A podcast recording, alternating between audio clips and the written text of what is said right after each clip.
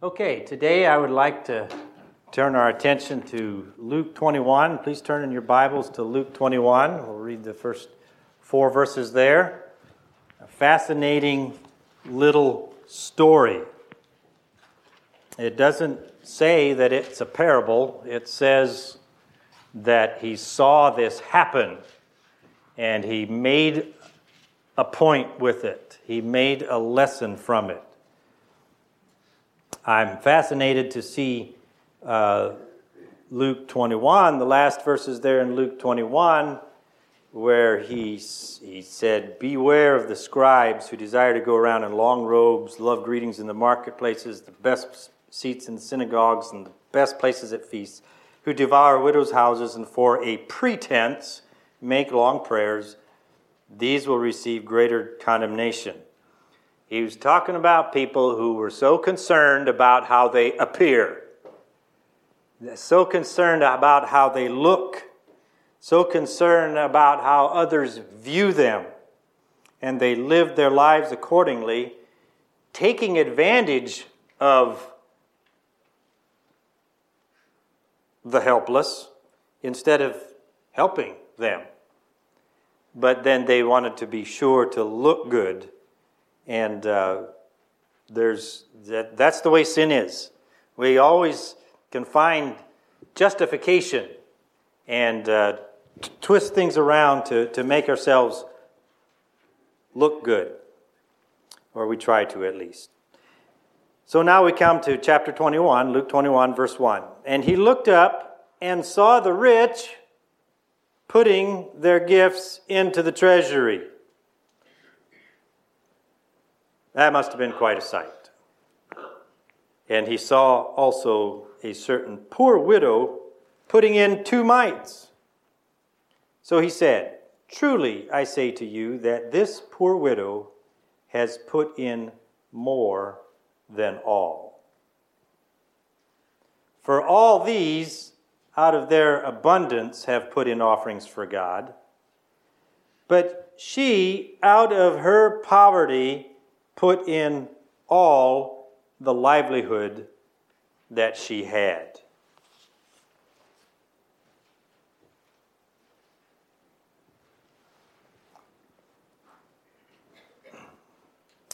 The phrase that grabs me in these four verses more than anything else is that this poor widow has put in more than all the poor widow, the one who had the least, put in more than all. Wow. We like to give God a lot, don't we? We like to love Him a lot. We want to contribute more to His kingdom. Don't you? How many want to contribute more? All you can to his kingdom. Yes. It says that this poor widow, who didn't have much at all, contributed more than all. How can that be? I'm fascinated with the, with the word all. The word all appears three times in these four verses. It says, first of all, she put in more than all. And then it says, all these, everybody else, put in out of their abundance. But she put in all the livelihood she had. She put in more than all, and she put in all. What are the principles we want to learn from this? How is these two mites more than the rich, what they put in? Now, I can imagine the rich putting what they put in with a flair. Um, and take it to to other things, uh, like when a rich person gives a gift, it's done up just so. It's the best. It's done with a flair. It's done with impressively. And I don't expect this was any different. The rich put in impressive sums. I'm conv- convinced the rich put in impressive sums.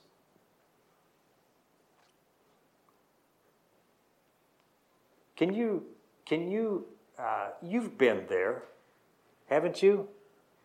When you compare yourself with someone else, uh, I'm a preacher, so I would compare myself with another preacher who seems like he can just get up and it just flows. And it's so good. And I get up and I just, hey, say it, you know, just me. You ladies, you tend to picture other cooks as just, oh, it just falls from their hands and everything just turns out perfect. But when you go to cook, then you compare yourself and it's just not. Or maybe it's someone who can fix things, or someone who can talk, or someone who has friends. And when we compare ourselves, it feels like other people have it all like they're rich. Things just happen easy for them. The first relationship they get involved in works out and they get married. Or you name it, whatever the case. On and on and on. We compare ourselves with others who seem to be rich. They have it all. And they can just make it happen, and it's so good.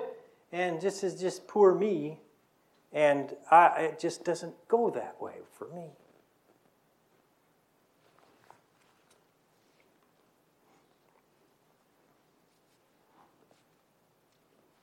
Comparing the rich and the poor. So, what made this poor widow's two cents, I'm just going to say two cents, See, we often we don't even want to speak our two cents because we're afraid of how it will appear. We're afraid that somebody will reject our two cents. And how does my two cents compare with his confident opi- uh, opinion? And so we just we're just quiet. We don't even contribute our two cents. I'm saying this morning, stop it. You give your two cents in the right spirit. Give all. Give all. What made her two cents more than all? More than all the rich, more than all the prosperous, more than the ones who seemed like they had everything going for them. What made her two cents be more than all? There are two factors that I think of. One is proportionally. If they, out of their abundance, if a man is worth two million and he only puts a hundred dollar bill in the offering plate, that's a pretty small proportion of what he's worth. And so, proportionately, she gave more than everybody else because she was worth two cents and she put in two cents. That's 100%. She put in more than all. She put in 100%. So proportionately, she put in more than all. Also, there's the God factor, and this is the biggest part of it. I don't think that Jesus was necessarily saying that every time there's an opportunity to give, you have to put in all that you're worth. I think he was saying that she gave her all. She gave her all. She gave herself. And that lines up with other scriptures where Jesus said, You have to leave all if you're going to be my disciple.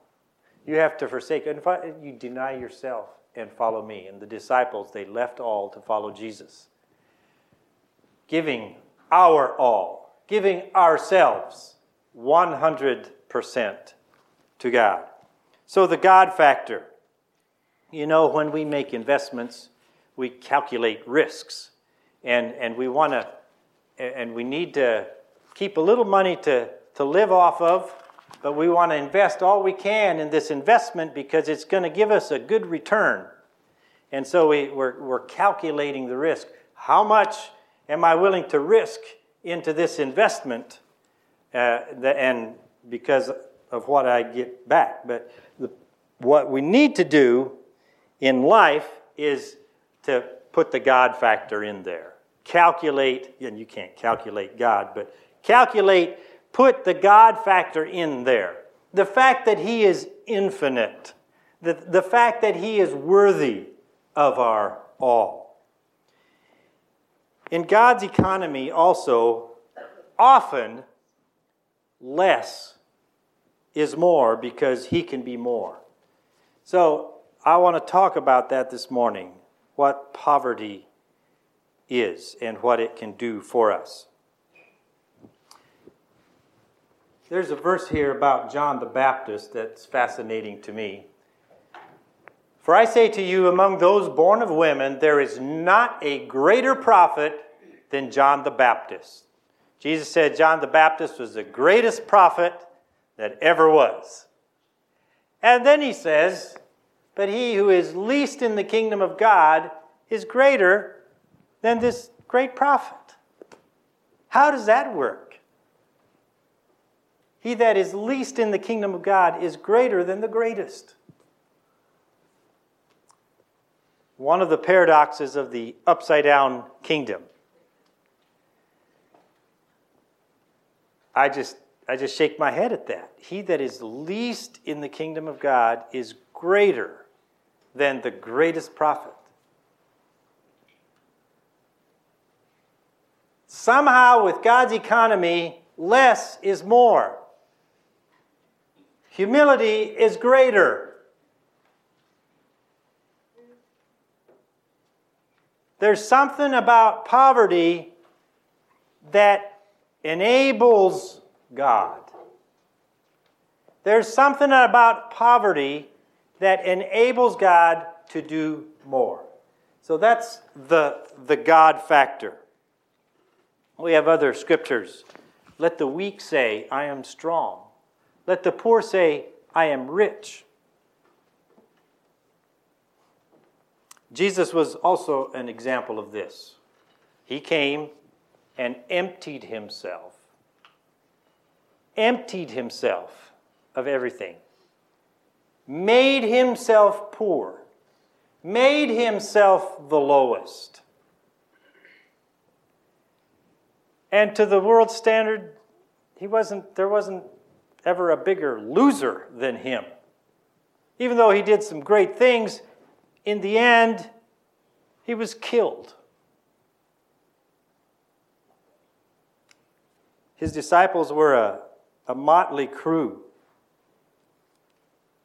He was dead, according to what the world saw.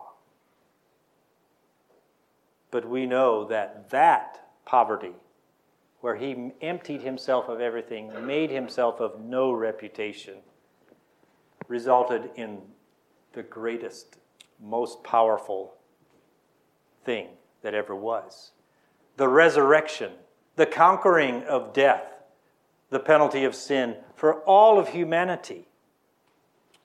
That poverty makes, makes many rich. So, today is the day to give all. Today is the day to give all.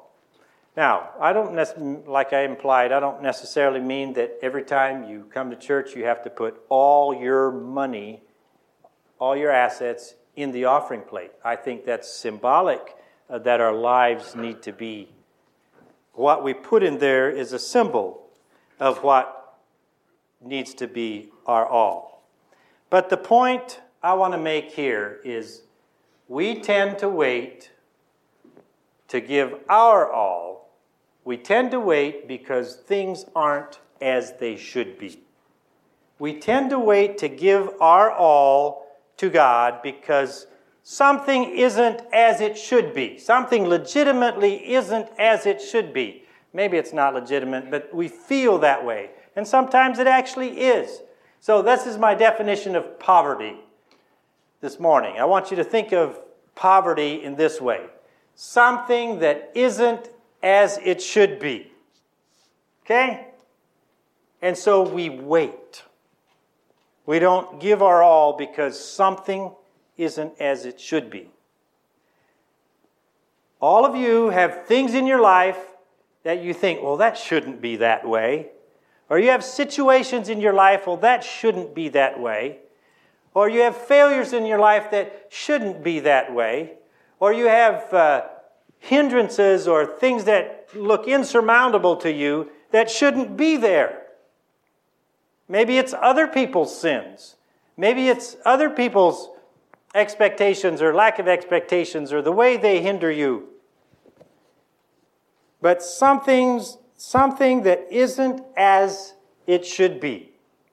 That, I want you to think about that as your poverty. Your poverty. Is there anybody here that's perfect? In the ways that you are imperfect, that is your poverty.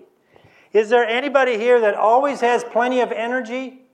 Always has the right thoughts? No. That is your poverty. So we think things like, well, I'm young. I'm not going to give God my all. I'm not just going to go for it because I'm young, I'm inexperienced, or I'm single, or I'm not paid enough, or I'm this isn't really my career. This is just a temporary job. I was just thinking about that. How many people are working temporary jobs? Isn't that silly?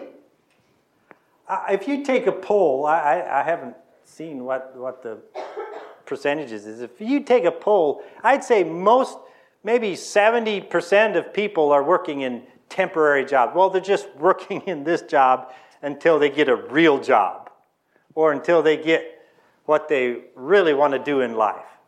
Isn't that crazy? It's just like those are the things that hold us back. I'm like, no, no, this is your career. This is your real job. You might just be doing it for six months or six years, but it is your job. It is your job. But we think of it as our poverty. Well, it's, it's just, just not quite right yet. Just here, temporary. There's a sense where everything's temporary. So, but that is our poverty. Things that, you know, this, this job just isn't quite suited for me, but I, am just stay here and I'm kind of limp along until, you know, whatever, um, until I get a job that's really suited for me, and then I can really be successful. But that's part of your poverty. Not, it's just not everything is going to be right. There's something going to be wrong with everything. Maybe you're in a time of transition. Well, we're always in a time of transition. But maybe that's our poverty the insecurity. Maybe you, you have a poor relationship with someone, with your mom or your dad or your child, or with someone in authority or your friends, and, and you feel like it's just not right, and, and you, we need to get this fixed before you can give all. That's your poverty. My church isn't something. I don't have my flaws figured out yet. My friends aren't on the same page as I am yet. Or God hasn't answered, or God hasn't something. Uh, uh, and, and maybe I'm unprepared, or maybe I didn't have enough time to prepare. That's your poverty. My weakness, my fatigue, the fact that I only have a few days. These are the things that I'm thinking of this morning as our poverty our poverty. There will always be something wrong with everything. On this earth, Things are imperfect, and there will always be something wrong with everything. That's our poverty. That thing that keeps you from stepping forward in the way you should step forward. That thing that keeps you from living life the way you should live. That's your poverty. You don't have to get rid of your poverty in order to move forward and be who you know God has put in your heart to be. You don't have to give, get rid of that poverty. You need to give your all. I need to give my all to God out of that poverty. Out of that poverty. Give it all you've got, wholeheartedly. In your poverty, let go of your life. Let go of your life. Give it all to Him. In your poverty. Don't wait till everything is perfect. No, give it all now. Leave all and follow. Give it all you've got, wholeheartedly. Live all. Go. Read that book that you've been uh, putting off reading. Go climb that mountain that you have been thinking about. Go speak those kind words to that person that you need to speak kind words to. Go tell someone about Jesus and what Jesus has done for you. Don't wait till you don't feel poor anymore.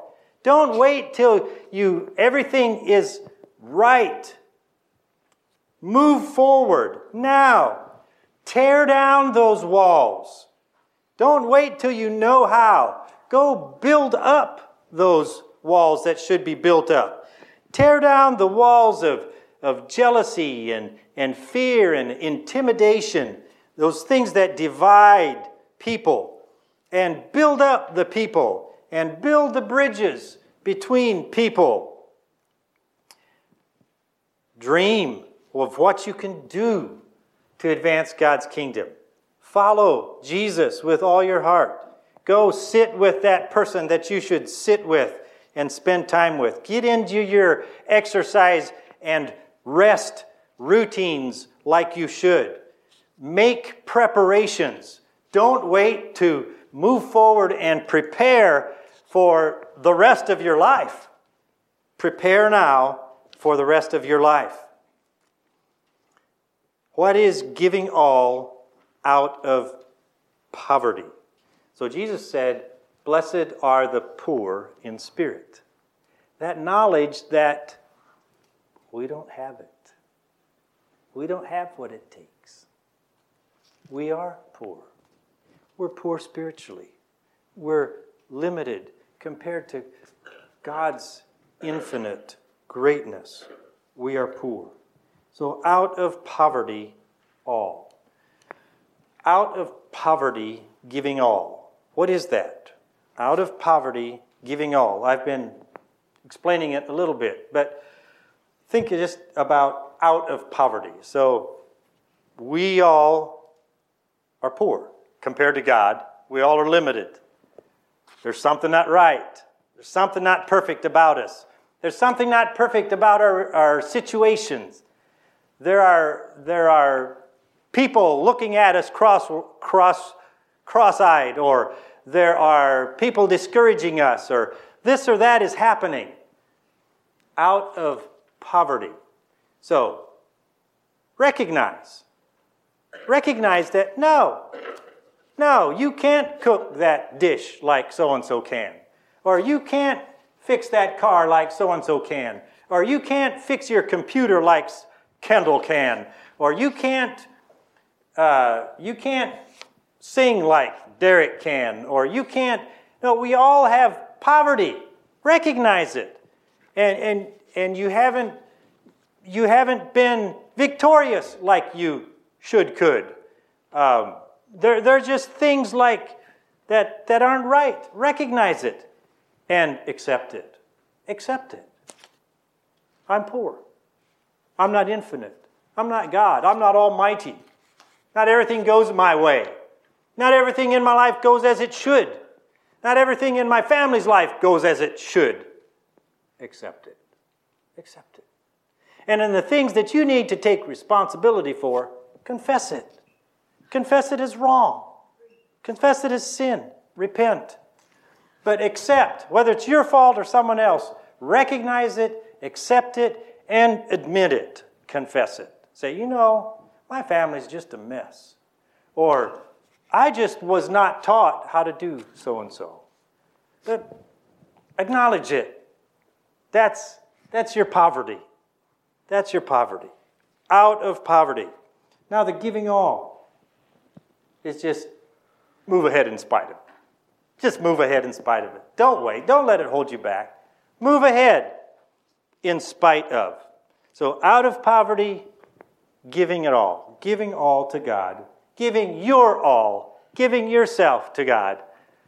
Out of that, what isn't right because there always will be something that's not quite right as long as we are on earth. All right, just a few verses here. Um, Hebrews 11 34. Hebrews 11 is that faith chapter, and it talks about all these heroes of faith. These heroes of faith, they, out of weakness, were made strong. Say that with me out of weakness were made strong. Same as out of poverty, giving all. Out of weakness were made strong. All the heroes of faith were, were that way. And then there's 1 Corinthians 27. God has chosen the weak things of the world to put to shame the things which are mighty. God has chosen the weak things of the world to put to shame the things that are mighty. I'd like for you to turn in your Bibles to 1 Corinthians 1. Let's read. There's a fascinating passage there that goes right along with what I'm saying. 1 Corinthians 1, we'll read verse 18 through 31.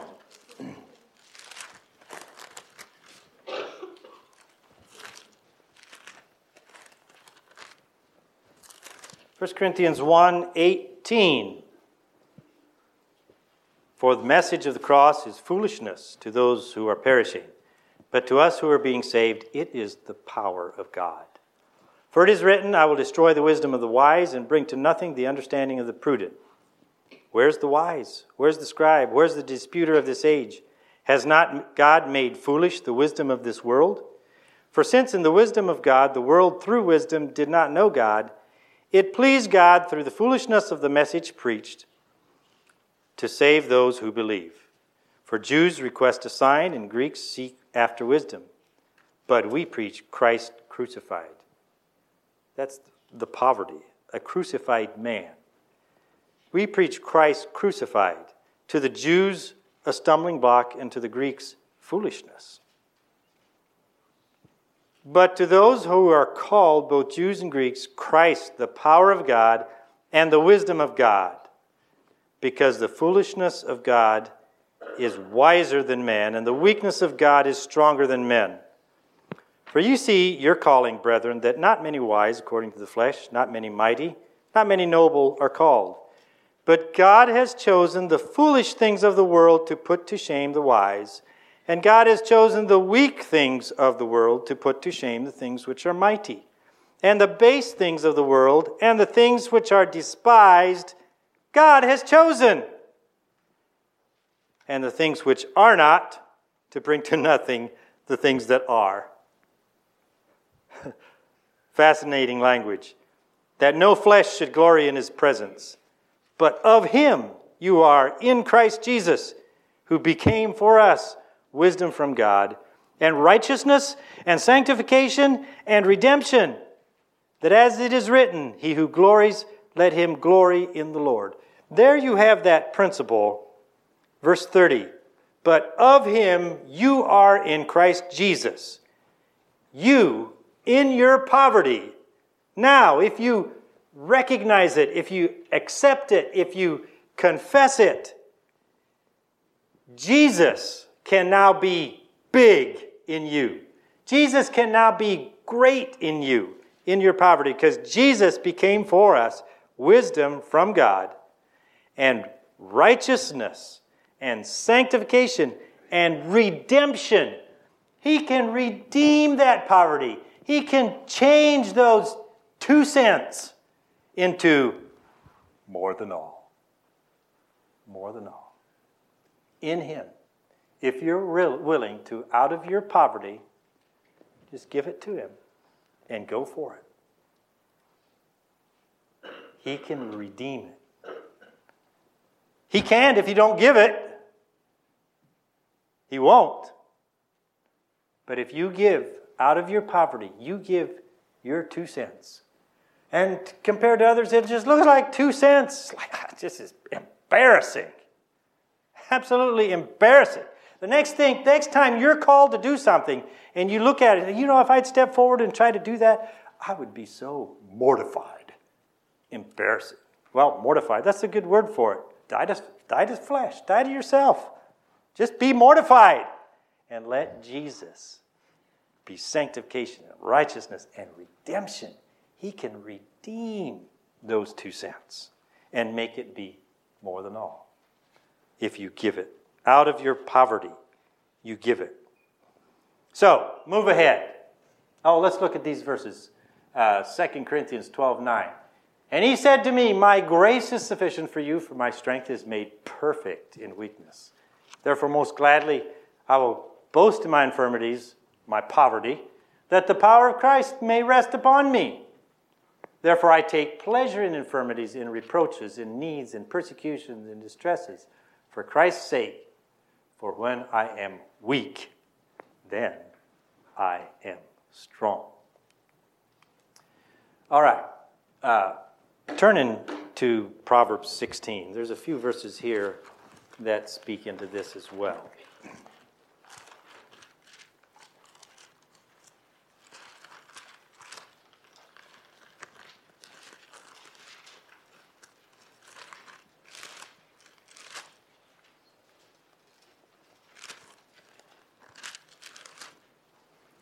Proverbs 16, verse 1. The preparations of the heart belong to man, but the answer of the tongue is from the Lord.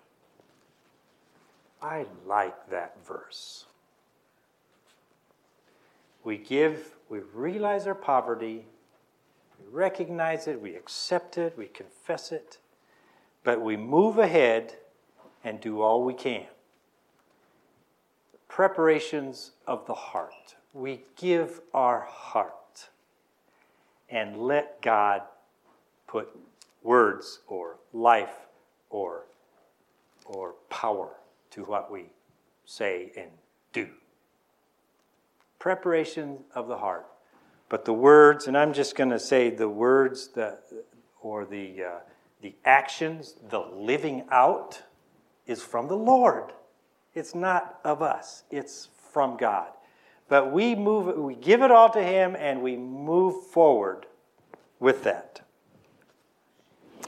Uh, also, verse 3 in the same chapter Commit your works to the Lord, and your thoughts will be established. So, often we are in situations in life we don't even know how to think. I don't even know how to think about this. I feel so poor. That's my poverty. I'm faced with something, I don't even know how I should think about it. Should I think about it in this way or this way or some other way that I haven't even thought of yet? But committing our all to the Lord, and He will show us how to think our thoughts will be established. Now, sometimes God has us in periods of waiting. Waiting. In our poverty, you know, I say, don't wait. Don't wait just because you're poor, just because something isn't right. Move ahead, step forward. But sometimes God says, wait. But in that waiting, make it productive waiting. prepare your heart. The preparation of the heart is man's. That's your job. That's my job. In that waiting, make it productive waiting. Prepare your heart. In that waiting, commit your works to the Lord. Prepare your heart, commit yourself, give it to Him. So that will be productive waiting. So move ahead. Don't wait. Uh, don't wait till you are rich. Don't wait till you are strong. Don't wait till everything is as it should be. Give your all to God out of your poverty. Give your two cents. Give it all to God. There is way too much good left undone because something isn't right. Because we feel our poverty. Because we're not willing to trust God and give out of our poverty. Giving your all to God. Uh, just give it all to God. And love God with all your heart. Love people with all your heart. Even if you feel like you don't know how, go for it. Giving and living wholeheartedly Remember, your poverty is an important factor in making what you give be more than all.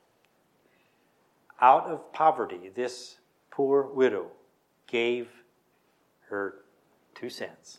He, she gave her all, and that was more than all.